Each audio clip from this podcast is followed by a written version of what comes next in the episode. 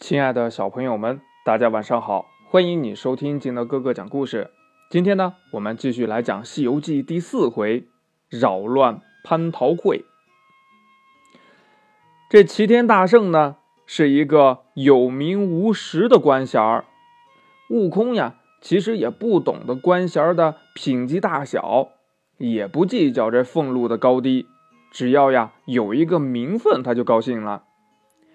住进了齐天大圣府以后呀，这悟空是无所事事，整天呢东游西逛，云来雾去的，还广交神仙朋友。不论他的职位是高是低，都称兄道弟的。这玉帝呀，也怕他闲来无事，生出是非，就没事找事，吃饱了撑的，所以呀，就安排他去看管这王母娘娘的蟠桃园这悟空呢，高高兴兴的来到了蟠桃园查看。蟠桃园的土地神见他来了，上前问呐：“大圣，怎么有空到这蟠桃园来呀？”大圣说：“呀，哦，我奉玉帝差派管理这蟠桃园，特来查看呢。”这土地神呢一听，急忙施礼，赶紧呀。又把这一帮子负责呃除树的、运水的、浇水的、打扫卫生的，哎，全都给叫了过来，来拜见大圣。领着这悟空呢，查看这桃园只见那桃树呀，有的繁花似锦，像涂了胭脂；有的果实累累，桃子缀满了枝头。这大圣看了一会儿呀，就问：“这园里共有多少棵桃树？”土地神回道：“呀，这园中共有桃树三千六百株。前面的这一千二百株呀，三千年一熟，人吃了可以身轻体健。中间的这一千二百株呀，六千年一熟。”人吃了可以长生不老。后面的这一千二百株呀，九千年一熟，人吃了可以与天地同寿。大圣听了非常的高兴，清点了桃株的数量，从此以后呀，不再外出交友了，精心的看管桃园这一天呢，大圣见桃树上的桃子熟了大半儿，心想着呀，想要尝尝鲜。你想想呀，猴子见了桃子，他能不吃吗？啊！这但是呢，土地神、桃园的工作人员和这个齐天大圣府的仙使，都是一直跟在他的左右呀。您当着那么多人的面儿。他也没有没有机会去偷吃呀，说那怎么办呢？他就想到了一个办法，他就说呀，呃，我现在有些困了，你们呀去门外边伺候吧，我要在这亭子上歇息片刻。这些仙人呢，就都退出了园外。悟空呢？爬上了大树，专捡那熟透的大桃子，摘了许多，坐在这树枝上吃了个饱，然后跳下树来，叫仙使呀随从一同回府。从此呀，他三天两头设法的偷桃，尽情的享用。这有一天呢，王母娘娘要在瑶池举办蟠桃盛会，就派了。红衣、素衣、青衣、皂衣、紫衣、黄衣、绿衣七位仙女，手提花篮去这蟠桃园里呀摘桃子。七仙女呀来到了园门前，见土地神在门口把门呢。仙女走上前说：“呀，我们奉王母娘娘旨意来摘仙桃，做蟠桃盛会。”土地神说：“呀。”哎，仙姑，如今玉帝指派齐天大圣监管这蟠桃园，要禀报大圣才能开园。说完呀，便同七仙女进园去寻找大圣。可是满园找遍了，也不见大圣的人影儿。原来呀，这大圣吃了几个桃子，耍完了一阵儿呀，就变做了一个两寸长的小人儿。躲在那大树上面睡着了。七仙女说：“呀，我们奉旨前来，找不到大圣，怎能空手回去呀？”土地神说：“呀，呃，要不你们先去摘桃，等大圣回来，我再禀告他。”七仙女听了呀，便去林中摘桃子，在前面的树上呢。摘了两筐，又在中间的树上摘了三篮，到后面树上准备摘桃，只见那树上稀稀拉拉的，只有几个青皮半生不熟的。原来呀，这熟桃子都被这大圣给吃了。七仙女呀，东张西望，见南边树枝上有一个半红半白的桃子，青衣仙女呀过去扯下树枝，红衣仙女呢。把桃子摘了，把这树枝往上一放，却把睡在树枝上的大圣给惊醒了。这大圣呢，变回了原形，从耳朵里掏出了金箍棒，大喝一声：“你们是什么人，竟敢偷摘仙桃？”慌得那七仙女一起下跪呀！大圣息怒，大圣息怒，我们是王母娘娘派来的七仙女。摘取仙桃做蟠桃盛会。大圣转怒为喜，问呐：“王母娘娘设宴请的是谁呀？”这仙女呀报了各位佛祖神仙的名字。这大圣笑问呐：“可请了我齐天大圣？”这仙女说呀：“嗯，没有听说有你呀。”大圣有些恼怒了，说：“呀，我是齐天大圣，就是请我坐在首席也未尝不可。你们在这里等着，我去打听一下消息，看有没有请我。”说完呀，施了一个定身法，把这七仙女呀定在了桃树下，自己架起了祥云，直奔瑶池去了。正走着呢，路上呀。遇见了赤脚大仙，驾云去赴蟠桃盛会。大圣突然生出一计，说：“呀，赤脚大仙，大仙！哦，是大圣啊！大仙有所不知，玉帝看俺老孙的筋斗云快，便派俺老孙通知各位去通明殿见礼，再去瑶池赴宴。”这赤脚大仙呀，他是一个光明正大的人，信以为真了，便调转云头往这通明殿去了。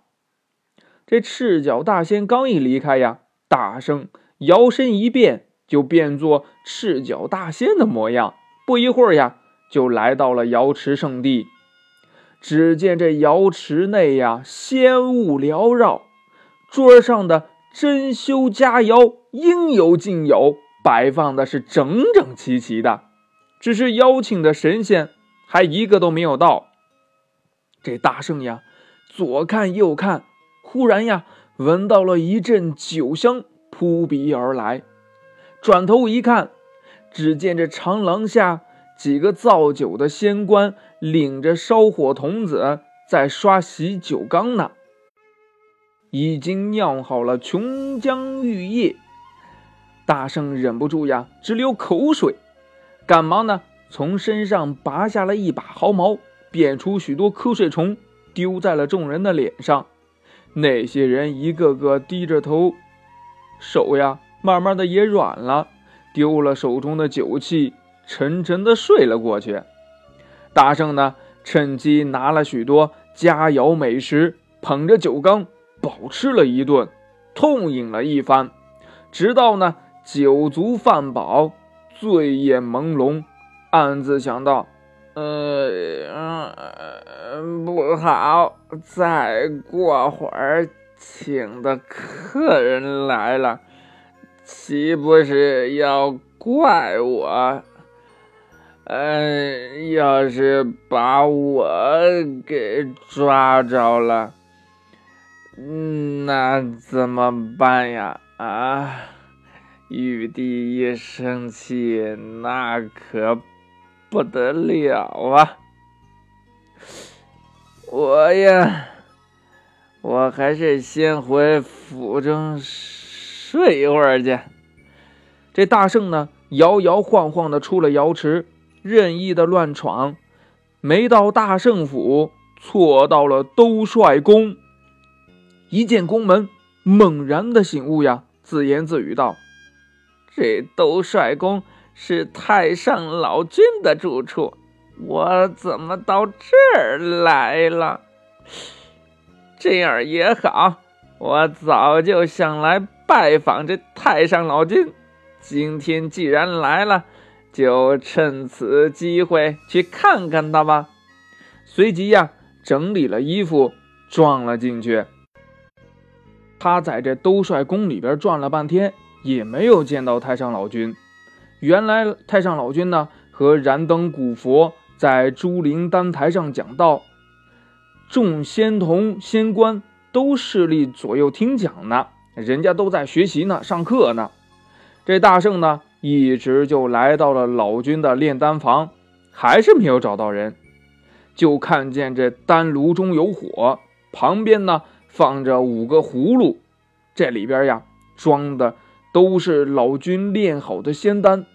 这大圣开心极了，他就说呀：“哦，这仙丹可是仙家的宝贝，今天俺老孙撞上也是我的缘分。”趁老君不在，我吃几颗尝尝鲜。